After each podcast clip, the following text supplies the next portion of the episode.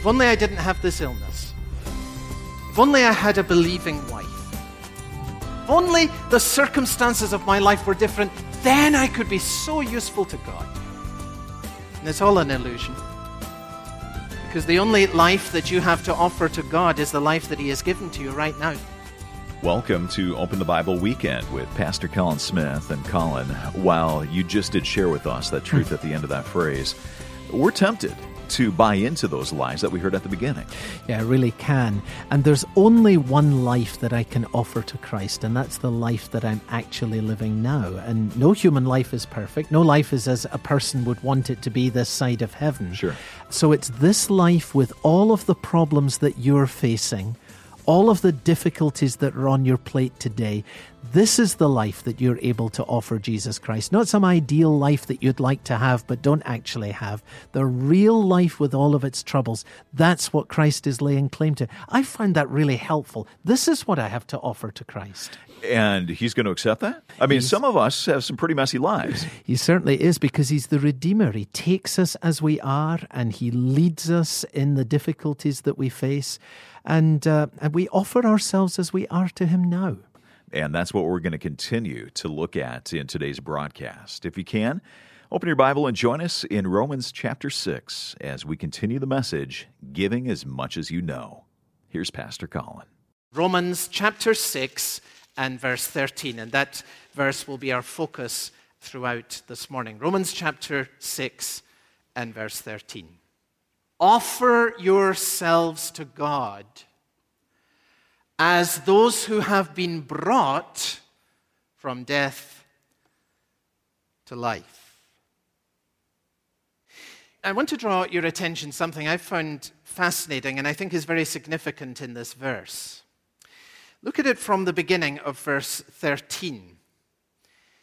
Do not, here's the negative, offer the parts of your body to sin as instruments of wickedness.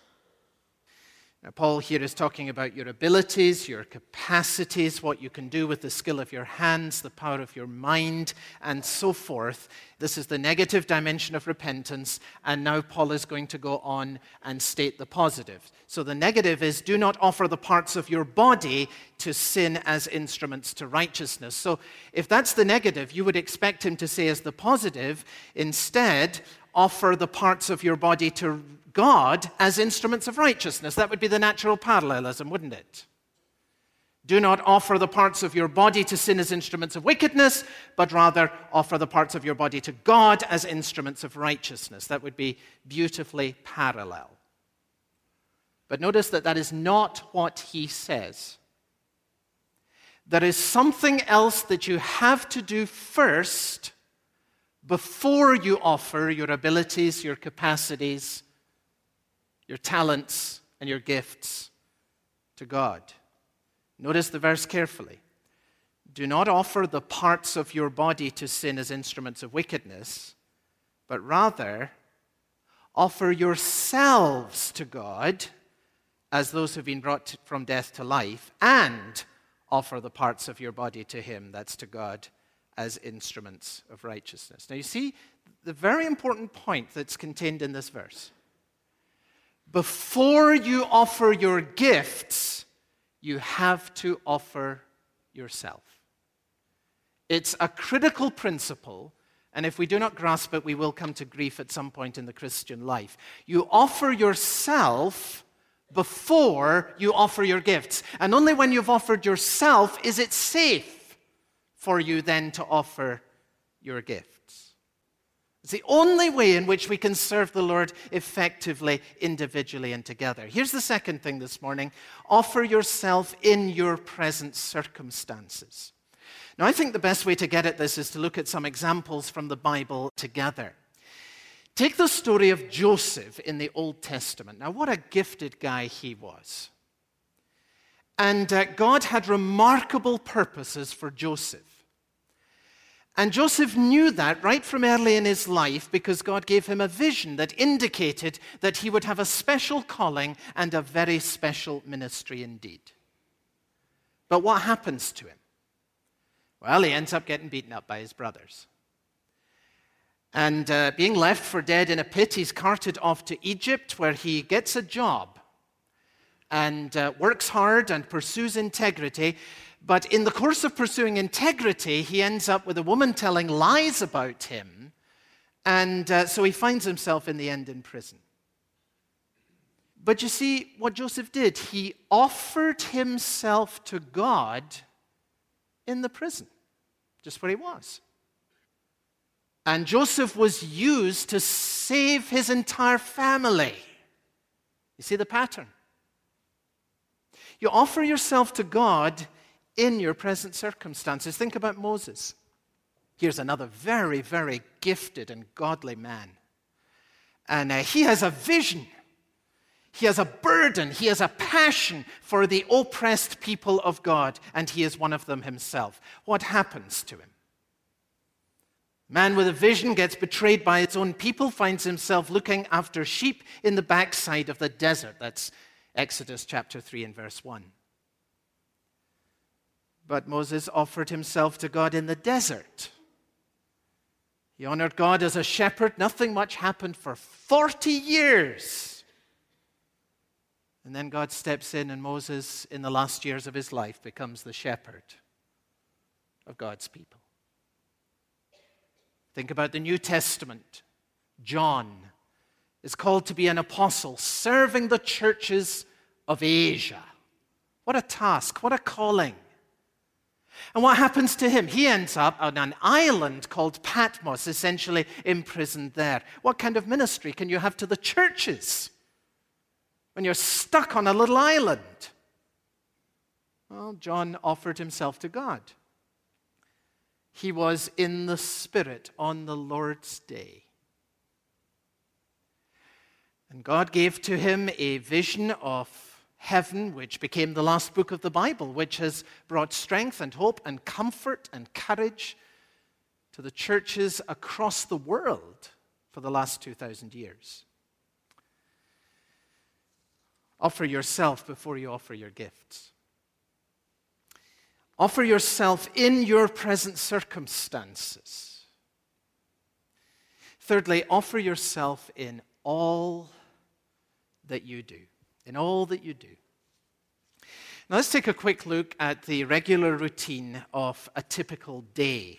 Yours may be somewhat different, but it'll be framed something like this 24 hours in a day, and let's suppose you spend eight of them sleeping. I know many are saying, as I'm saying, I, I, wish I did spend eight of them sleeping, but let's just take that for a start. And let's suppose that you spend eight of them at work. And some of you are saying, I wish it was only eight that I spent at work, but let's just take that for a start as well. That's 16.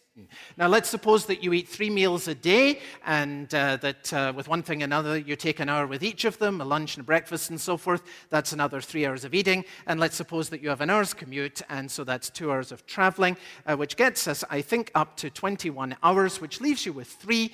Hopefully, if you have a family, you'll be uh, spending a couple of hours with them, which leaves just one hour, and then you're tapped out for the day, right?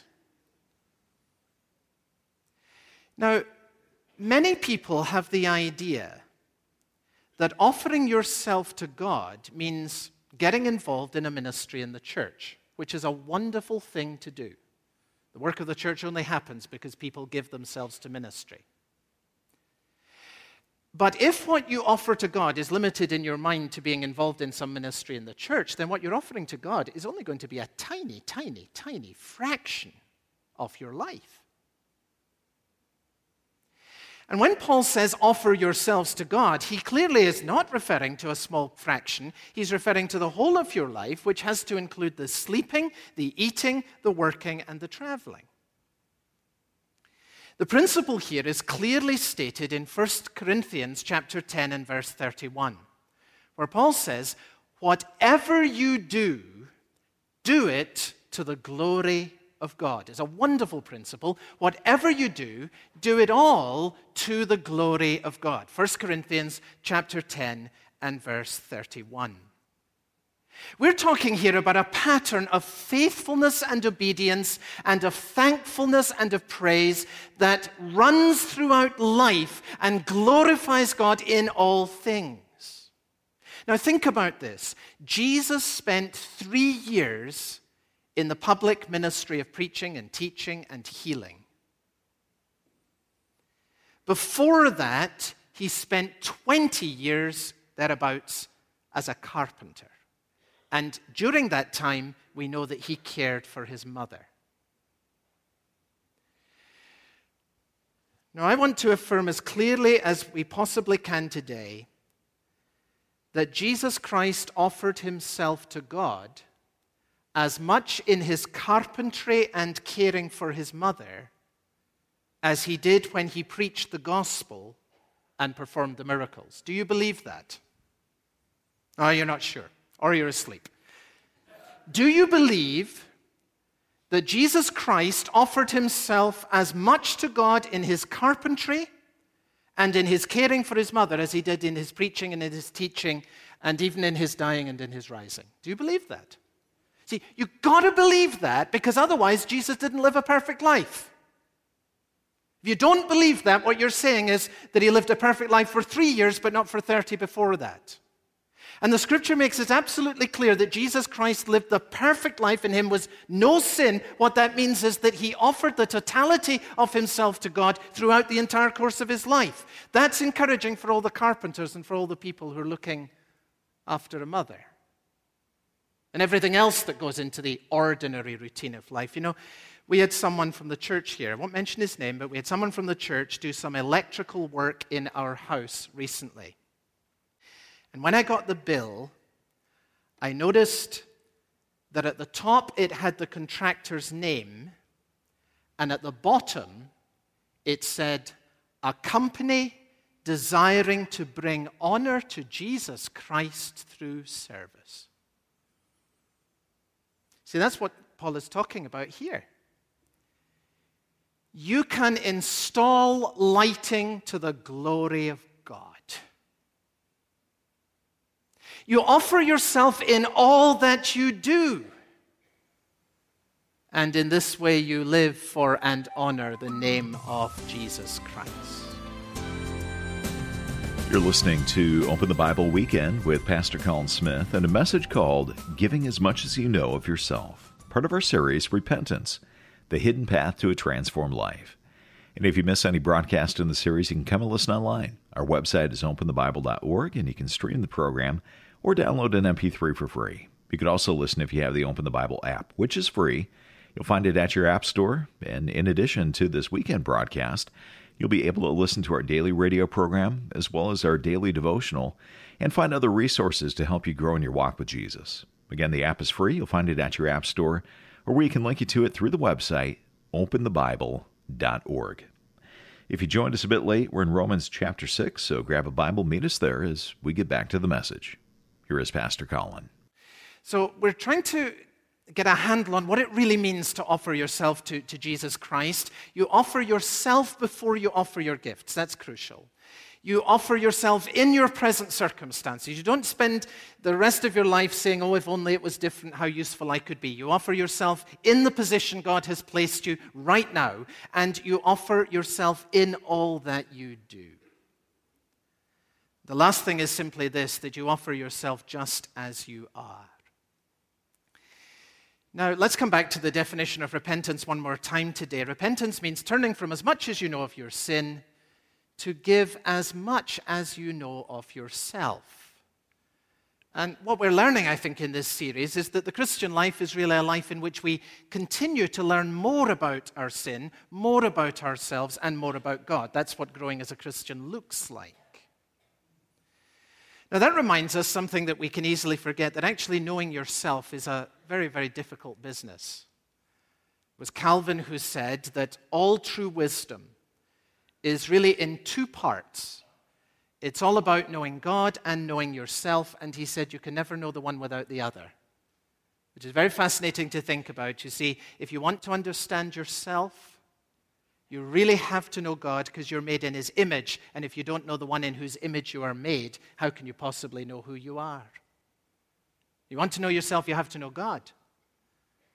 But on the other hand, if you want to know God, you have to know yourself because you will never draw near to Him in repentance and faith until you come to humbly see your own need of Him. So these two things always go together, and the way that we have light on both is, of course, as we saw last time, through the Word of God. Knowing yourself is a difficult business, and it is a lifelong journey to discover the strange movings of one's own heart. Keeps taking you by surprise. Jeremiah said, The heart is deceitful above all things, and who can understand it? Who can understand his own heart? Uh, Psalm 19, David cries out, Who can discern his errors? Psalm 139, David prays, Lord, you need to search me and know me. And why does he pray like that? Because he knows how difficult it is for a man or a woman to know their own heart. You see, only God can fully understand the heart. Know God more, and you will come to know yourself more. One day, of course, you will know, even as now you are known by God. And then, when you know yourself fully, you will be more grateful for God's grace than you ever have been before. But what you can do right now is to offer yourself to God just as you are. And because He is gracious, He will receive you I think is caught well in the hymn that's familiar to many, the hymn Just as I Am, that expresses how we come to the Lord. And one of the verses says, Just as I am, though tossed about with many a conflict, many a doubt, fightings within, and fears without, O Lamb of God, I come with all the stuff and all the struggle that's going on within me. I come just as I am to you. It's the only way you can come to the Lord. And look to Him to, to work by His grace in your life to, to move you forward in a way that otherwise would just not be possible. You offer yourself as you are. And the reason you can do that is that as a Christian believer, Paul says, you've been brought from death to life. Isn't that a beautiful statement in verse 13? Offer yourself to God as those who've been brought from death to life. You may have all kinds of struggles and fears, but you belong to Christ, and His resurrection life is in you. His Spirit is in you. So give yourself to Him because you are His. That's what He's saying. One man who struggled to know himself, perhaps more than most, was Dietrich Bonhoeffer.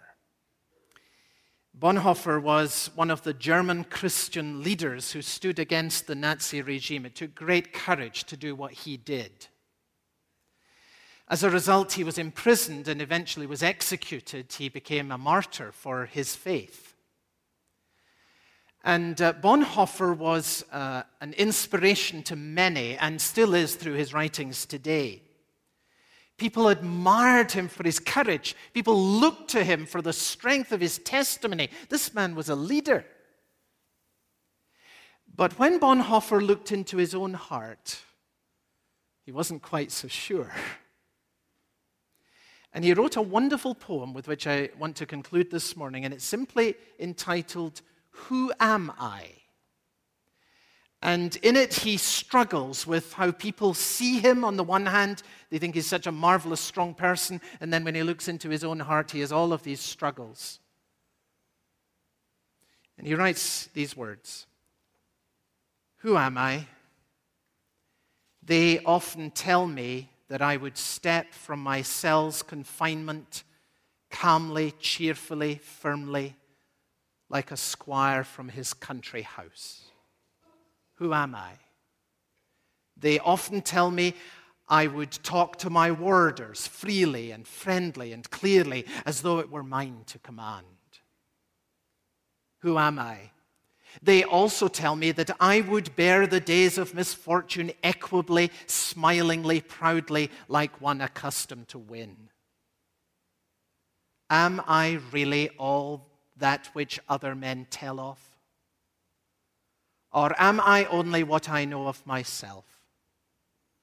Restless and longing and sick like a bird in a cage, struggling for breath as though hands were compressing my throat, hungry for colors, for flowers, and for the voices of birds, thirsty for words of kindness, for neighborliness, trembling with anger at despotisms and petty humiliation, caught up in expectation of great events, powerlessly grieving for friends at an infinite distance, weary and empty at praying and thinking, at making, faint and ready to lay farewell to it all.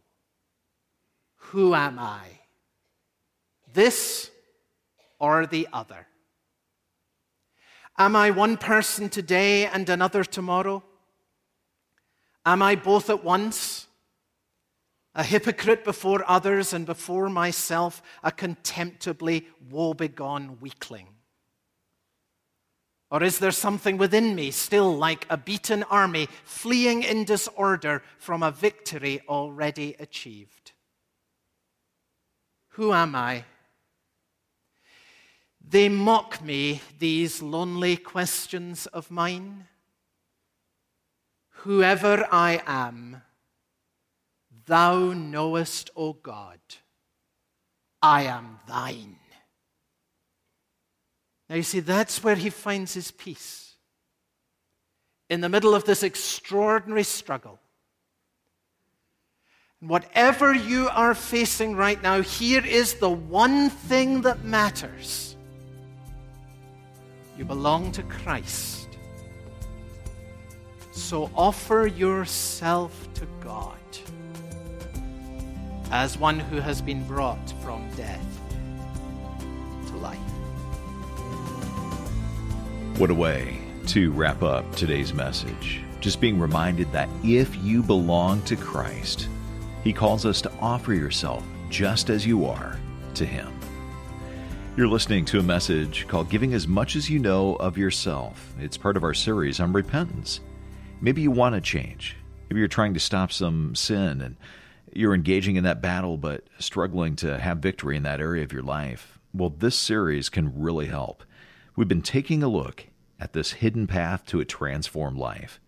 If you want to go back and listen to any broadcast in the series, you can do that by coming to our website. It is openthebible.org. And there you can stream the program or download an MP3 for free. Again, that's at openthebible.org. Well, Open the Bible is listener supported. We're able to be on this station and bring you Pastor Colin's teaching each day because of your generosity. But as you give a gift of any amount this month, we want to say thank you by sending you a copy of Pastor Colin's book called Momentum Pursuing God's Blessing Through the Beatitudes. And Colin, you used an analogy to describe the Beatitudes. Tell us about that. Oh, well, if you picture a series of seven rings being suspended from a ceiling, and imagine a person swinging on the first ring and then reaching the second, and then swinging on the second ring to reach the third, I found that to be a very helpful analogy for the Beatitudes, because the Beatitudes tell us not only what it means to be blessed, it tells us how we can pursue the blessing of God.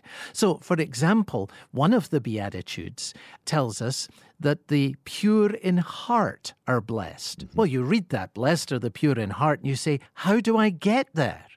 And the answer is in order to get to the sixth beatitude, you've got to swing on the ring of the first and get to the second, to the third, and to the fourth, and that will take you there. So you see, this really answers the most important of questions How do I grow in the Christian life?